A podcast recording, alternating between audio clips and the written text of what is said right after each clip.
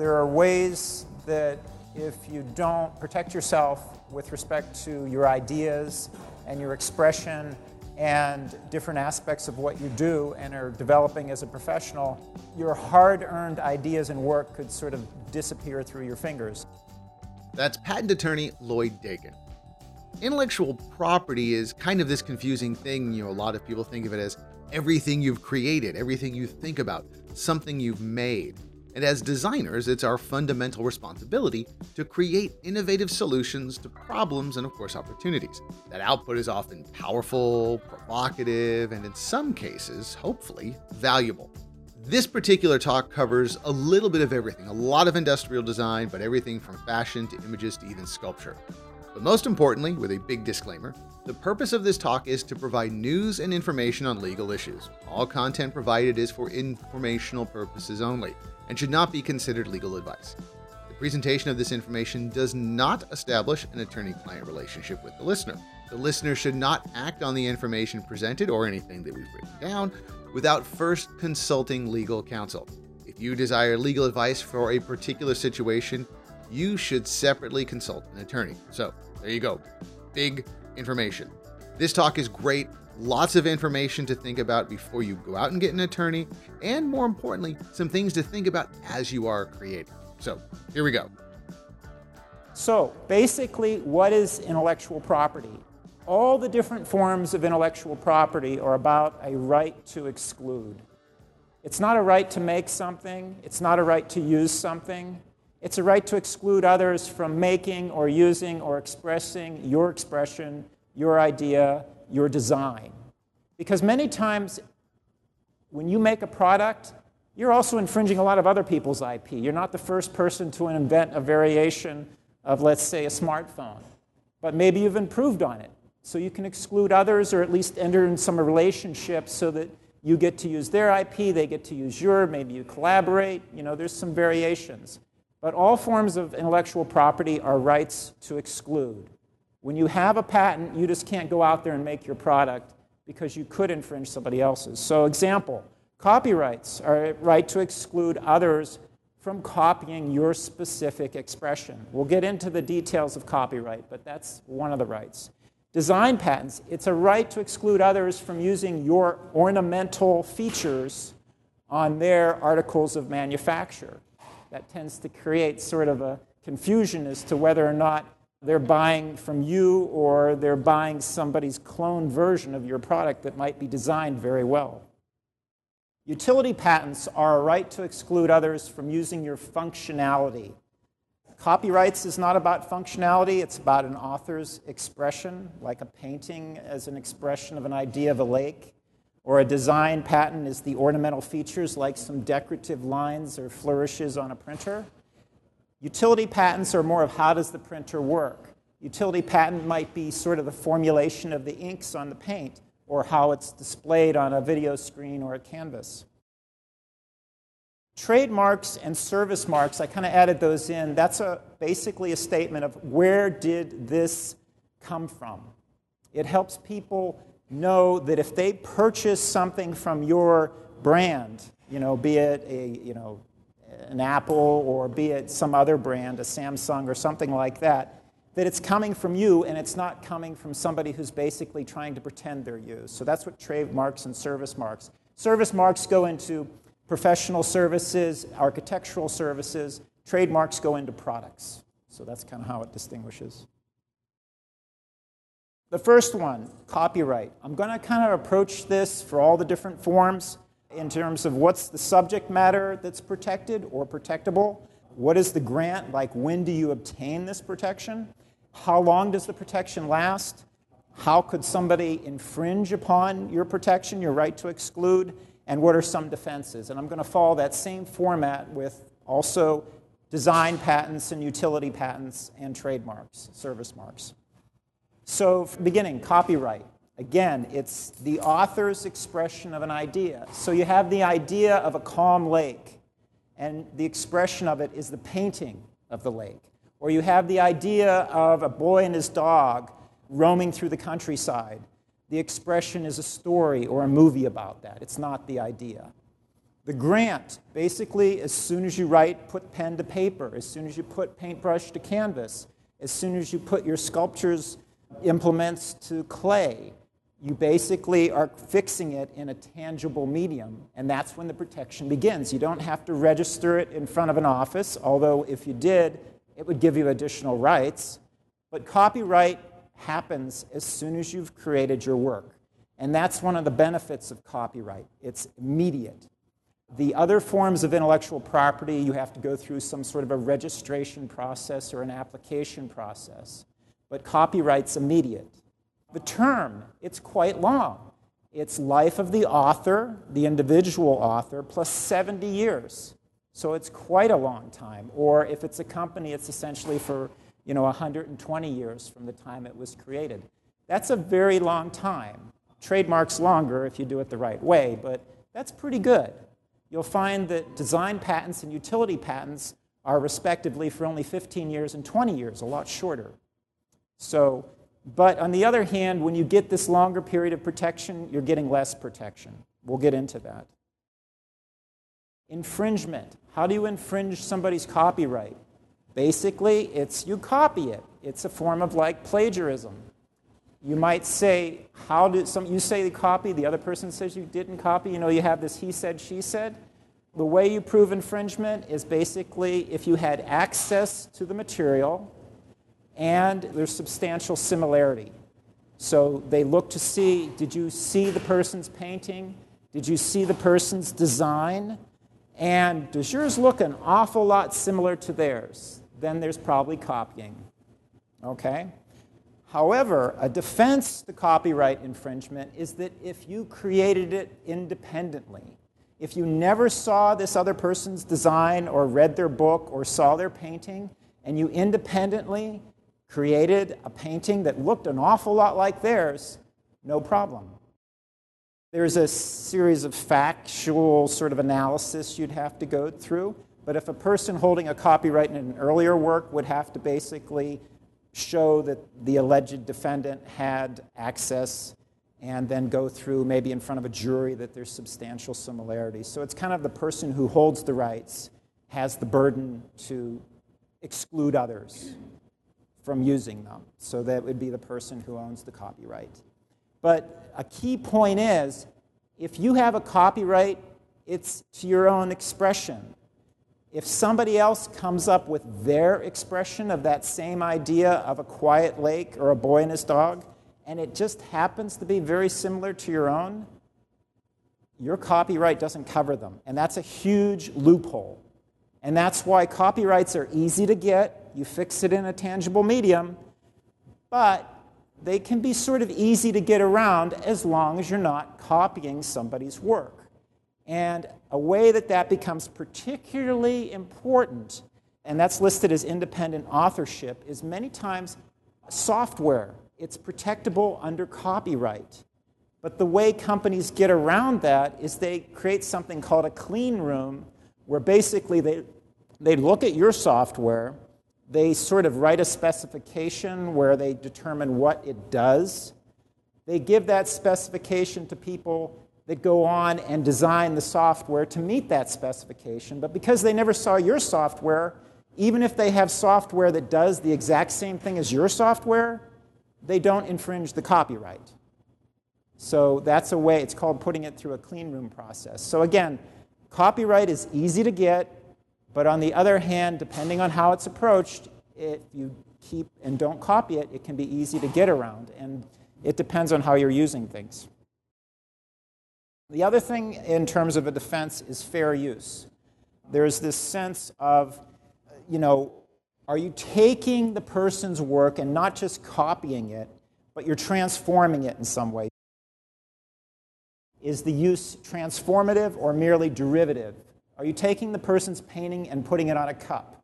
That's derivative. Are you taking a person's painting and let's say applying and stretching it in some way or, or false coloring it, where basically you're trying to make a different expression of your own that happened to sort of start with the other person's work? That might be considered enough of a difference that you're basically it's a different expression. So that's considered fair use. So, some examples, and I'm not going to go through these all because of the time, but of things that can have a copyright on them. So, a sculpture is one of the things that is protectable by copyright. Coke basically has a copyright or had a copyright on its Coke bottle. The shape of this sort of somewhat bulbous in the middle and then narrow at the, the top and bottom and then again at the bottom shape. Boat hull designs can be copywritten.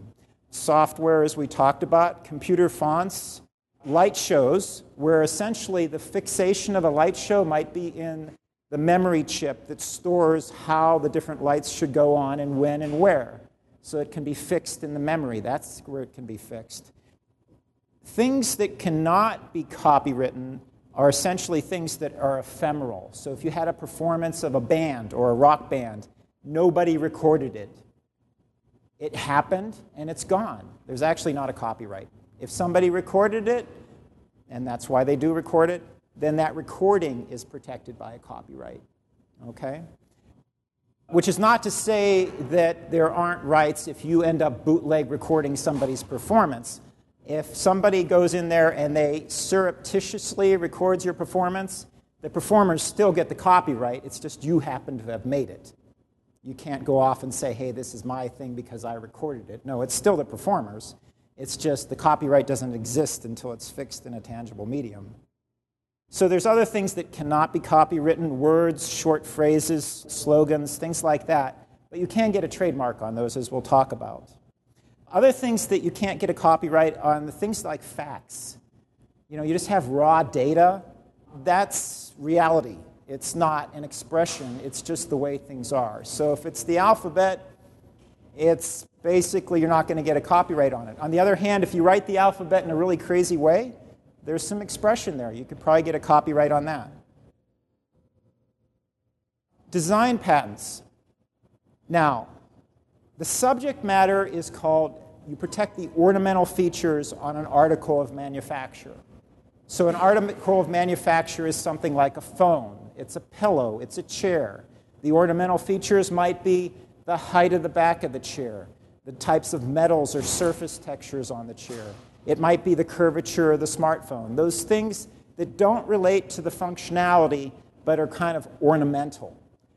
Many of the same things that you could have a copyright on can also have a design patent on, except the difference, a key difference between copyright and design patent is if you get a design patent on a certain ornamental features, it's a complete block to others copying it. So if you had a copyright and somebody independently created something that looked very similar to yours, tough, you're out of luck. But if you had a design patent and somebody who never saw your design came up with a design that looked substantially similar to your design, the design patent prevents them from using it. And because it's a more stronger right, it's for a shorter term, 15 years. It's not your life plus 70, it's not 120 years, it's 15. Because you're essentially getting a monopoly on applying certain ornamental features to a, an article of manufacture. Basically, you get a grant if you file an application before the US Patent and Trademark Office. Design patents are handled in ways that are very similar to utility patents, where they have to be new and unobvious. However, as in the US, the first steps of getting a design patent, it's more like a registration system. You submit a design patent for your chair, for your car, for your sculpture, or whatever. Essentially, the patent office is not yet, they might in the future, comparing it to other designs that are out there, at least not at the beginning. During litigation later on, they will. So just because initially you get a design patent on something and you can get a design patent, it doesn't mean it's going to be valid. And that's something else I want to mention is some of these things we're talking about, you can get protection, but on the other hand, if it's not new and it's not unobvious in view of what other people have done, you might lose it, especially when during litigation somebody looks at it under a microscope. So that's an important distinction. The design patents really should be examined for newness and unobviousness at the beginning but it's just the way it is in the US that they don't. up until recently, there's an American Invents Act that was signed in like September 16th of 2012, and certain things have taken provisions. We didn't used to quite look to foreign countries for prior art as much. But now, as of March 16th, 2013, for, for, for new IPs like utility patents and such, any art within the world is kind of available to be used against the patent, you know, trying, trying to get it. So, in other words, if somebody's done something in the world and you're trying to basically do that in the US, the US examiners can look to the foreign countries and say, no, it's been done before. You know, that image has existed before, and then you can't get protection. That's been somewhat recent. There have been other ruling, I mean, prior to like, you know, September of 2012 or so, it used to be that foreign art was much harder to use against the U.S., you know, trying to obtain U.S. protection, but that's sort of changed, so now it can be. Design patents are a little bit different. In a utility patent, basically you have 20 years of protection from the date you file it, and you're right, the examination process takes up some of that time. It used to be you had 17 years from issuance, which is when it issues, and they kind of thought that most of this examination would be done within the first three years, so they kind of figured it would even out. But in most cases, it does. But if it doesn't, there's something called patent term extension, where basically, if there's undue delay at the patent office, they'll allow you to extend the term by the delay. Design patents are a little different they actually still start upon issuance. So if you file a design patent, you get that as the priority date against all prior art. But when it issues, you have 15 years from that issue date. So if there is some delay, it's not used against you. You still have that enforcement term. So, one thing about infringement is a design infringed. There is something called, they apply an ordinary observer test, which is what it sounds like. It's essentially does the jury think that this other device looks substantially similar to your device? If they do, that other device infringes your design patent. And that can go all over the map. So you have one jury deciding that the Samsung phone basically looks substantially similar to the Apple patent, design patent. Well, Apple wins. You could have another jury determine that the Samsung phone doesn't look substantially similar to the iPhone patent or the iPhone design patent, in which case they lose. And I actually understand that happened during the Apple Samsung litigation, that depending on where you filed the case, you got a different result as to the infringement of the design patent.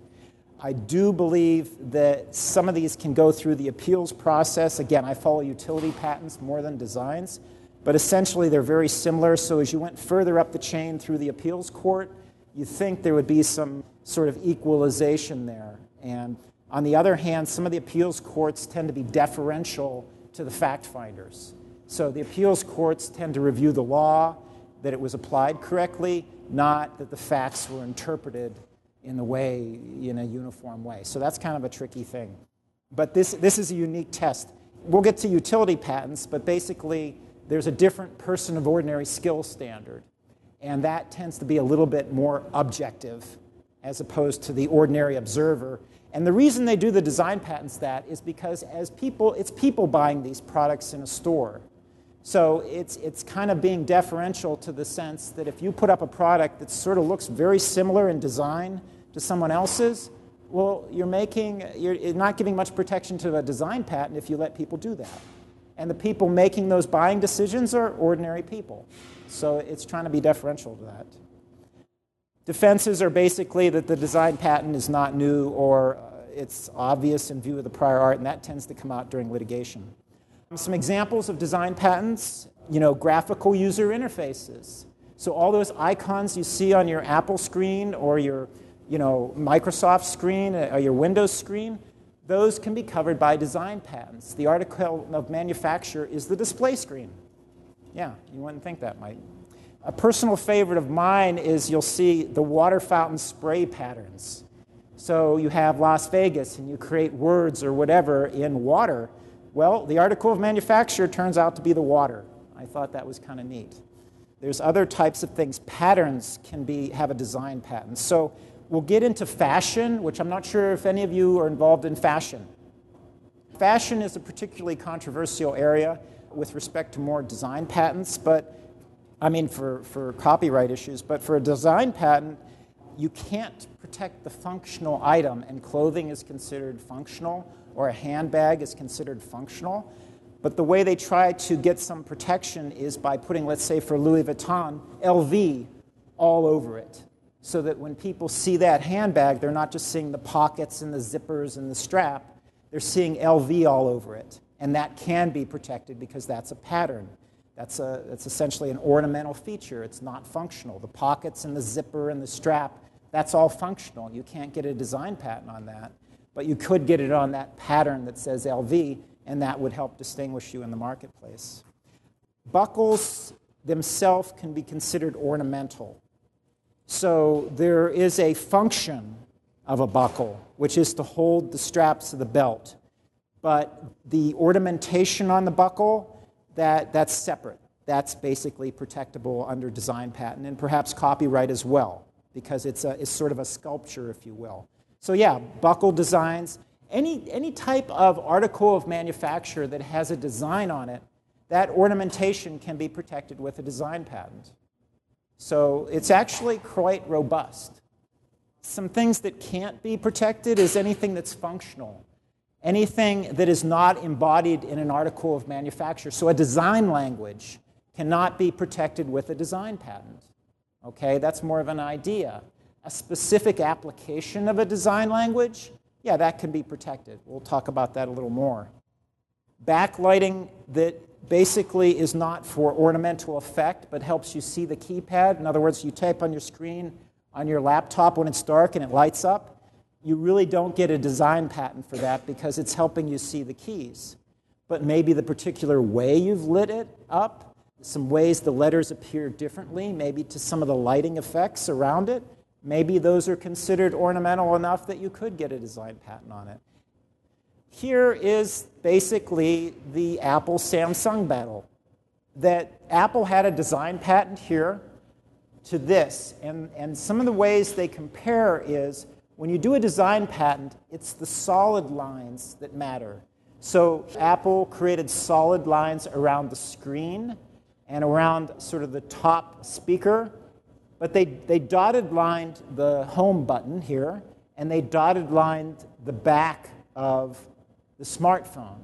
And when you dotted line, and I know this is a detail, but when you dotted line something in a design patent, it's not part of the design patent. So when Apple asserted this design patent against Samsung's phone, Samsung's phone only needed to infringe the solid line portions. And you can do that in a design patent. You could have something that has multiple ornamental features, and you just focus in or zero in on a few of them. And if any other product, that in this case a smartphone, contains those features, they infringe. That's why the less you have solid line in a design patent, the broader your protection is. In this case, you'll notice the Samsung phone had a curve in the back at the bottom and didn't maybe look quite the same on the side, but that didn't matter. It still infringed the overall frontal look. And it didn't need the home button because this was dotted lined as well. Also, remember that this was in front of a jury. So, again, this ordinary observer and substantial similarity. So, basically, you have lay people looking at these two and saying, yeah, those are substantially similar, or they're not. Just to let you know, this happened to be the prior art so, one of the ways Samsung could have attacked the Apple design patent is by saying, hey, this new design of Apple's, you shouldn't have even gotten a design patent. Here's the prior art, and it's obvious. Well, is it new? Mm, I would have to say this square region doesn't look particularly new to me. I mean, that's, that's kind of a, a viewpoint there. The standard for determining whether or not it's new enough is called the ordinary designer so now we have the ordinary observer, which is the layperson for deciding infringement, but you have the ordinary designer who basically says that given the prior art, would an ordinary designer kind of easily jump to the conclusion of moving from the prior art to this, okay? And I am not in any ways going to say I'm an ordinary designer. You guys are much better designers than I will probably be ever. So I can't say to whether or not an ordinary designer could move from here to here. In this case, Maybe not, because you can't have infringement unless the patent is valid. So, anyway, they, this is just some of the, the ways that you could try to knock this out. And it, it obviously didn't work because you know, the decision was that uh, Samsung infringed. This is another set, uh, an example. This is actually more the GUI focused example. You had the prior art with the different GUI icons. You had Apple's design patent that also has the GUI icons. And this would not have struck me at the very beginning, but there's a difference between this dark region at the top and this gray region at the bottom. You know, you're all used to it on your phones now. But I guess an ordinary designer wouldn't necessarily go from this to this. So they got the design patent. They asserted it against Samsung, and it was again determined to infringe. But here, maybe it's a little easier. They both have the GUI icons, and here is this dark, this lighter region at the bottom, and Samsung also has this lighter region. So I would say the jury made a pretty good call on that one. And I'm, I'm amazed at, at how, how how what is considered ornamental. It doesn't have to be hugely ornamental. It could be something as simple as different color regions on a display. And uh, you could say it also has a functional aspect because it allows you to zero in on some key buttons. But you know, this is one of those areas where Apple could have probably got both a functional patent and, a, and, and obviously got a design patent as well. This is a comparison to the BlackBerry Torch, so we've kind of already known that the Samsung was determined to infringe the Apple patent. But a question is do you think it infringes the BlackBerry torch? You again apply the test of would, it, is the, would an ordinary observer consider this to be substantially similar?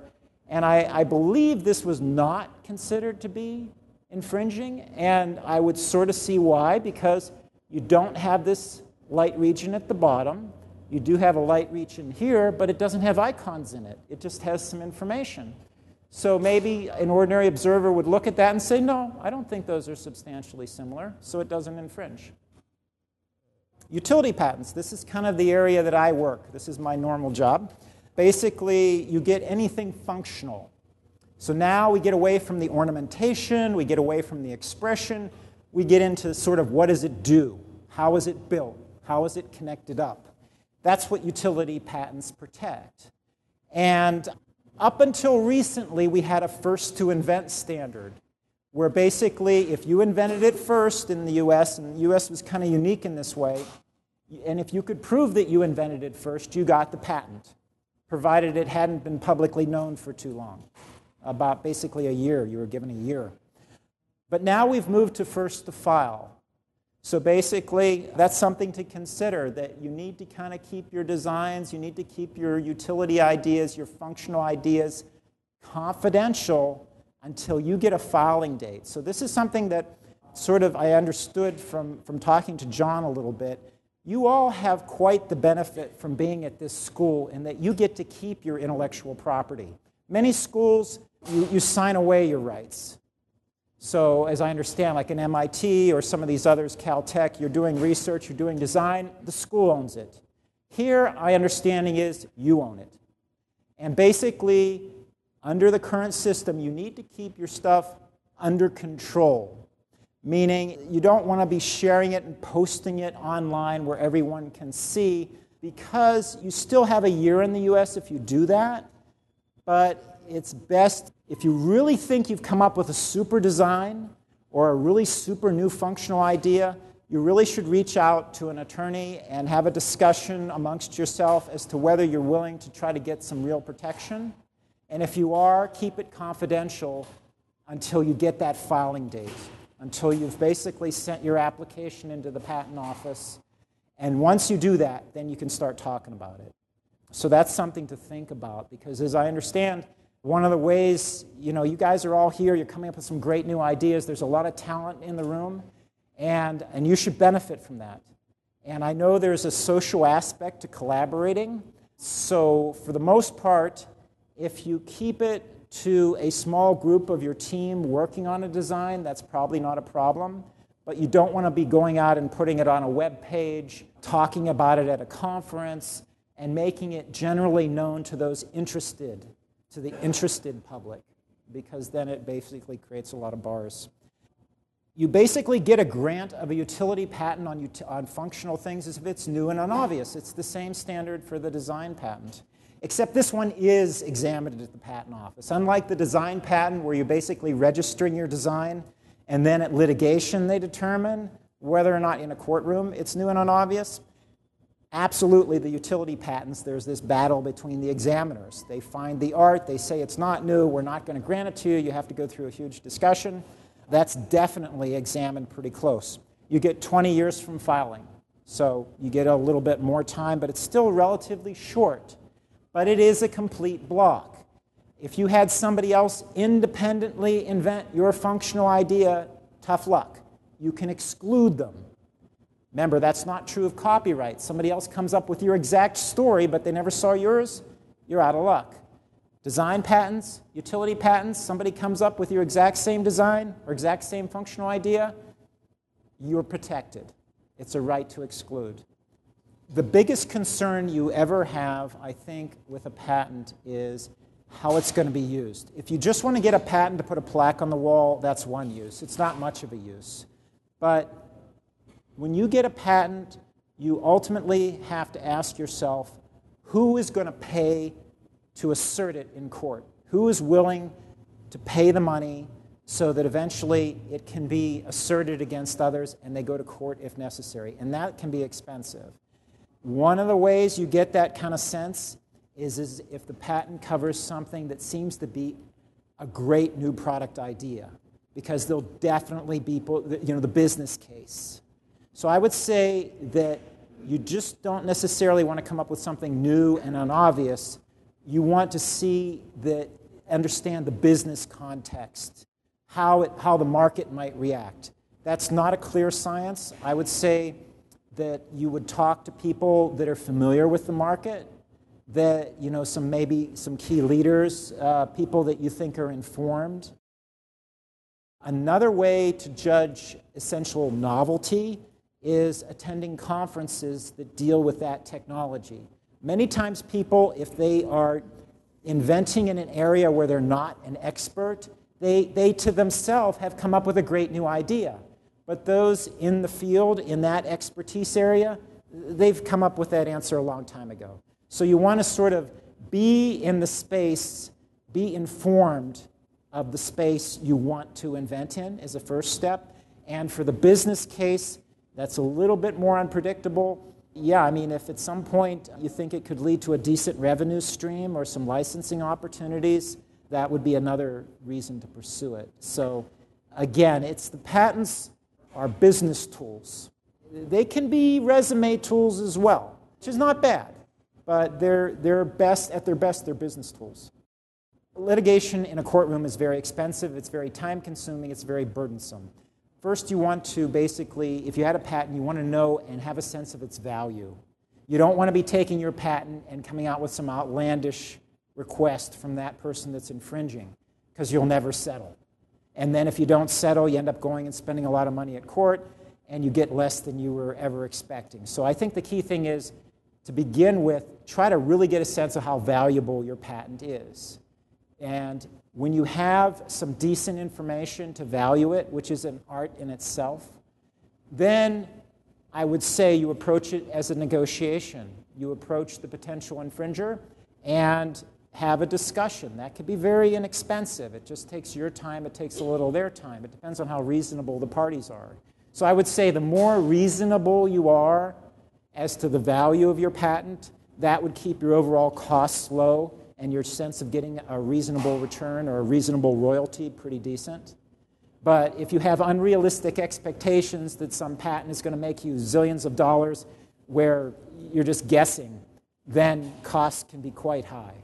So I, would just say I would more respond to that having a proper approach to take is the best route, and then it costs what it costs. But you know, I would say at least, you know, depending on a, basic negotiation, might be a couple hundred thousand dollars or something like that. Litigation tends to be, uh, you know, sometimes up into the million range or more. It depends. So I can't say. I can only say probably the least expensive way of protecting your idea would be to again approach it in a very business-like, reasonable not Pollyanna way. And in terms of the costs involved, many times the only time you have a lawyer cost is when you finalize the agreement. So I would say when you're having a business discussion with the other party, I wouldn't necessarily say you'd have to involve attorney.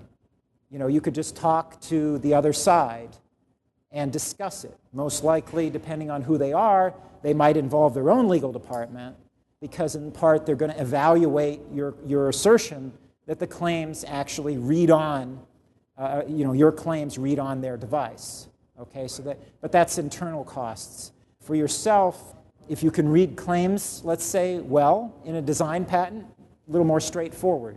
It's almost like you could put yourself in the realm of an ordinary observer. A utility patent, a little trickier, but once you understand sort of the basic way the claims are written, you could probably be pretty reasonable. So I would say you begin with business discussions and you, you try to involve lawyer people only toward the end when you need a final agreement. So it, it could be less, is just a thought. You know. Basically, examples, like I said, you could get into design language rules. So before, in a design language, you can't protect that with so much a copyright because that's more of an idea. It's not a design language in general isn't applied to an article of manufacture, so you really can't get a design patent on it. But if you have a series of design rules, if they're new and unobvious, you might get a patent to a method of design if you have a particularly u- unique way of approaching a design. So that's, that's an additional benefit of a utility patent. It covers functional things. One thing I thought that was particularly interesting, if you'll notice, medical procedures. Not until this presentation did I actually research that. I often wondered about that. It turns out, yes, you can get a patent on a medical procedure, but the doctor can use it and there will be no damages. So, in other words, you can't say, oh, that doctor used my medical procedure. Tough. If, on the other hand, you had a commercial business that maybe uses that medical procedure, let's say, on a different situation, to help develop products that help the doctor, then that is basically infringing and you can get damages. So, in other words, a doctor operating on a person, no, you don't get damages. But a company that's doing R&D using your procedure to kind of like help the doctor do their job better, develop better computer, you know, sensors, this, that, yeah, that's infringing. So that's kind of almost a policy statement, but I, I didn't quite know that till now. Exclusions, just to let you know, exclusions are a big area recently in patent law. It's the whole subject matter. There was a recent Supreme Court case called Alice versus CLS Bank, and it was just emphasizing you can't protect abstract ideas, which is a big discussion about what in the world's an abstract idea. Laws of nature, so basically the Pythagorean theorem, you know, uh, Einstein's equation. Also, not products of nature. So basically, you can't get a patent on, on currently existing DNA. On the other hand, if you tweak the DNA, yeah, you've basically altered it in a way. If it's new and unobvious, you could get that as a patent. So, one other thing is business methods and financial instruments tend to be very tricky areas to get patents, just to let you know. But software is not as bad as it seems. You hear about software patents and they're all going away. Well, that's not really true to really good software patents. What it's true to, for the most part, are computer implementations of an existing practice. It seems to be around 2000 or so. There was this sense of if I computerize something, I can get a patent, and people did get patents. So you had bingo, and you put it on a computer, and they got a patent for it. Now, those are the kind of ones that are being invalidated. So, silly stuff like that. And the reason I say silly is because essentially, the attitude is, is that just by putting something in a different domain, you take an existing behavior, be it a business practice, a financial practice, a game, and now you put it into the domain of a computer instead of in terms of what you're doing on a table, is not enough. If you somehow take that game and you make it into a different game, you come up with a brand new financial instrument or some sort, or a brand new business method, yeah, you could get a patent on that. But on the other hand, a lot of the patents people were getting were to stuff that had already been done before and they were just putting it on a computer. One of the ways you might want to understand that further is if in the course of scaling a business process, so in other words, it used to be done by hand on a ledger for about 100 people. Now you want to scale it to a million people. if it's not just a one for one, the computer does the exact same thing that the person did, eh, but you run into some problems, you want to you want to find some ways of making it more efficient, those improvements in efficiencies could be patented. So it, it's not just all financial instruments are not protected, it's the ones that have been there forever. Things like that, even though it is sort of a tough area. Trademarks, service marks, just real quick. This does uh, cover simple things. Trademarks, as I was saying before, it's the idea of where in the world did this product or service come from?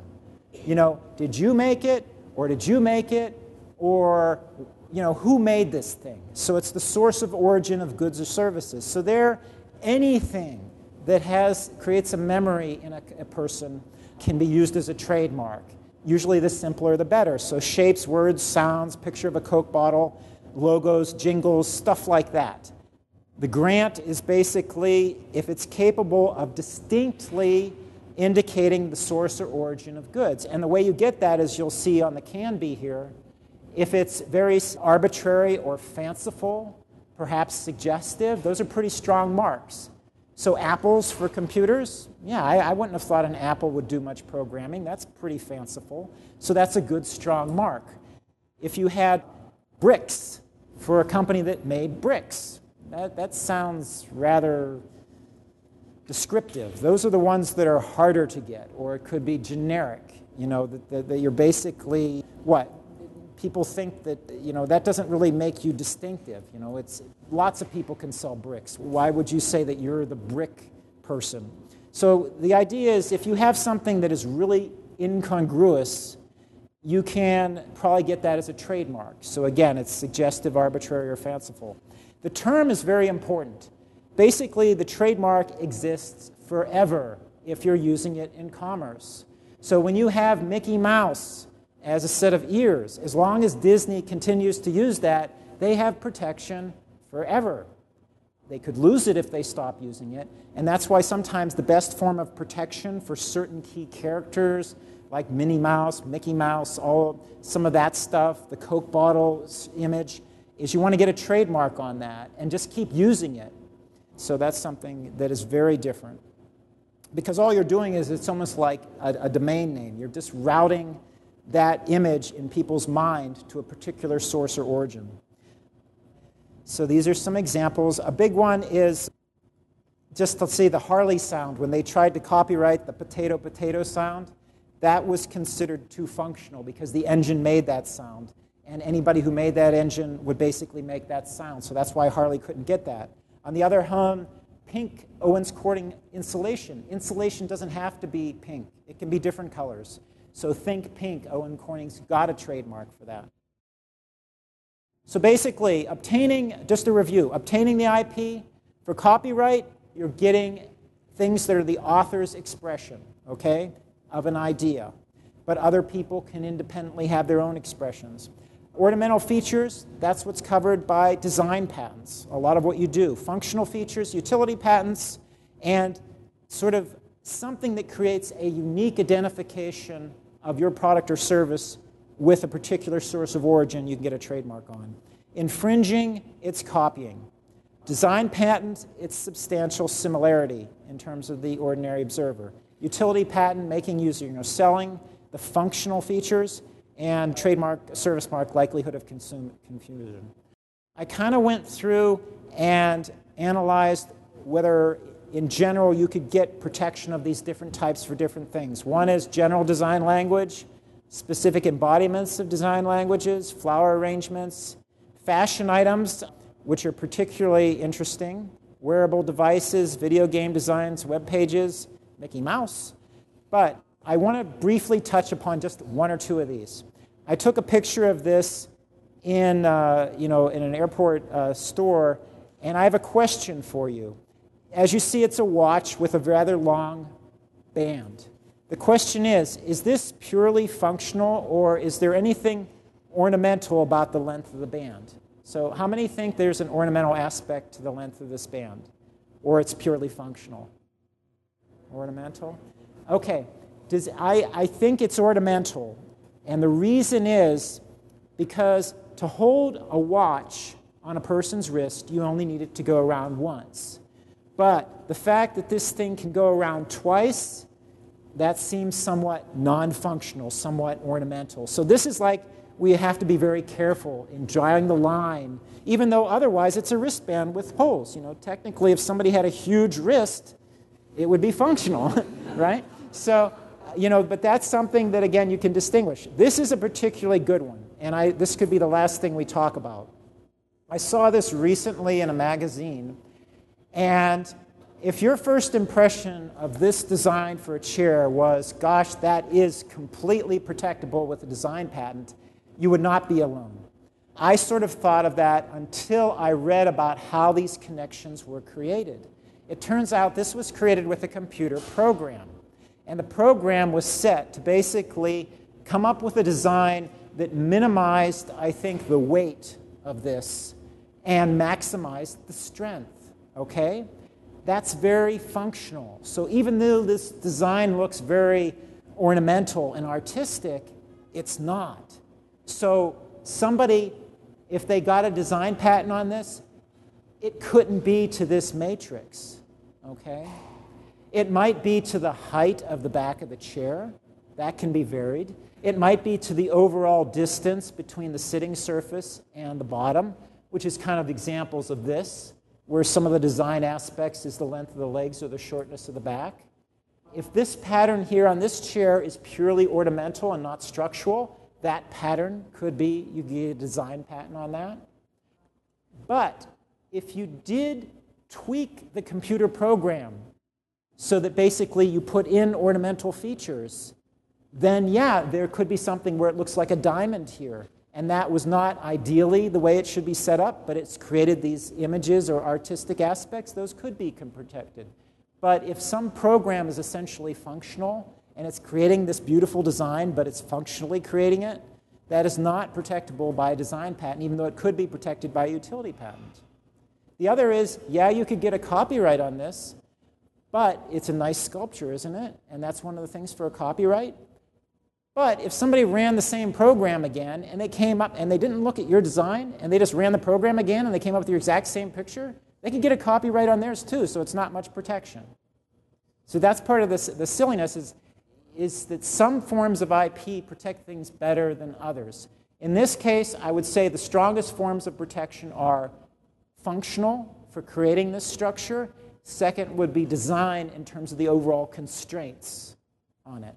So that's about it, and I'll ask questions. The other thing I was going to tease you with was an ornament. So can you get a design patent where there is there an article of manufacture here? Because you get a design patent on ornamental features of an article of manufacture. This seems like a pure ornament to me. The way you might get around that is this is a decoration. So you could just use the, the say that this is an ornamental feature on a decoration. You could say the article of manufacture is the string. So you have this ornamental thing on the string. But I'm just saying you'd, you'd get a design patent for that. A non disclosure is usually for a limited time, like a couple years. And it can be tricky because essentially, when somebody gives you a non disclosure, that means they're going to be showing you confidential information, and that can taint you. So if you're in an area that you want to really come up with some new ideas, I would say be very cautious about interacting and signing a non disclosure. You have to determine that you really need this information in, for, in order for you to move forward with your design or your idea because otherwise it's kind of proof that they showed you something. And it could end up being used against you. It's about obviously protecting them. So I would just say I would not just sign these willy nilly. I would say that if you really need to collaborate with whoever's giving you this confidential information, yeah, it's probably fair because they want to protect their ideas. You want to protect yours. But you probably want to document your work that you did related to this non disclosure discussion before you sign it, before you talk to them. So, the best way to protect yourself is, if you have some functional ideas that relate to this discussion, write them down, put a date on them, put your name on them. Maybe have somebody co sign them. draw some sketches, come up with your designs, do all this stuff, record it somewhere, save it, have somebody duplicate it, then go into the NDA so that at some point the other party can't say, oh no, I told you that idea. You know, we were talking about designing a new chair. Well, then you could say, yeah, we were, but here, I already had this design before I talked to you, so you can't say that I stole your idea, okay? So I, it's just a, it's a dangerous thing. And, and I would say you'd want to avoid, if you could collaborate without signing NDAs, that would be good. But yeah, some companies just won't collaborate with you at all unless you do. So the key thing is document your work. I mean, that's a, that's a key first step. When you do things, have a notebook, a lab notebook, draw sketches, you know, keep track of what you're doing. It, it matters.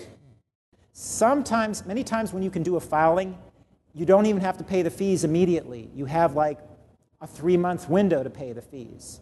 So there are some techniques that could be used if you approach somebody that deals in the area that we want to pursue to basically get a filing date at very little cost. It might not have the best protection, but it's something. Other than that, many times I've heard they're in such a position that it's hard to negotiate, which is not to say don't pursue it. Another approach, just to let you know, is sometimes you might not want to approach these entities with your best idea. Many things are beta tested, and you might, and that's not necessarily a bad thing, you might want to pursue it initially with a discussion that is a pretty good idea that you think might get their attention, but save some of your best work for later. Okay, so that when you really start getting some funding, you can get the right protection in place. Because many times it's the improvements to your idea that just the improvement makes the product. That was a wealth of information. If anybody's ever hired a lawyer before, this is a lot of great information to help you before you decide what you're going to do with your intellectual property. Because oftentimes, as a designer, we're spending all of our time think, because oftentimes, as an artist and designer, we're thinking about something that we're making and not thinking about the legal ramifications of it. But remember, as more and more art and design career opportunities are on the rise, employers are always on the hunt for the next generation of talented and, of course, skilled creative professionals. And of course, at Academy of Art University, you will get those work ready skills that employers want. And you can study anywhere in the world with our online programs. To request info about our 40 plus areas of study in art and design, including game development, fashion design, photography, UX design, and more, visit our website at academyart.edu slash creativemind. And do us a big favor before you click off, please hit subscribe in whatever platform you're listening to so you never miss an episode of Creative Mind. Thanks for listening.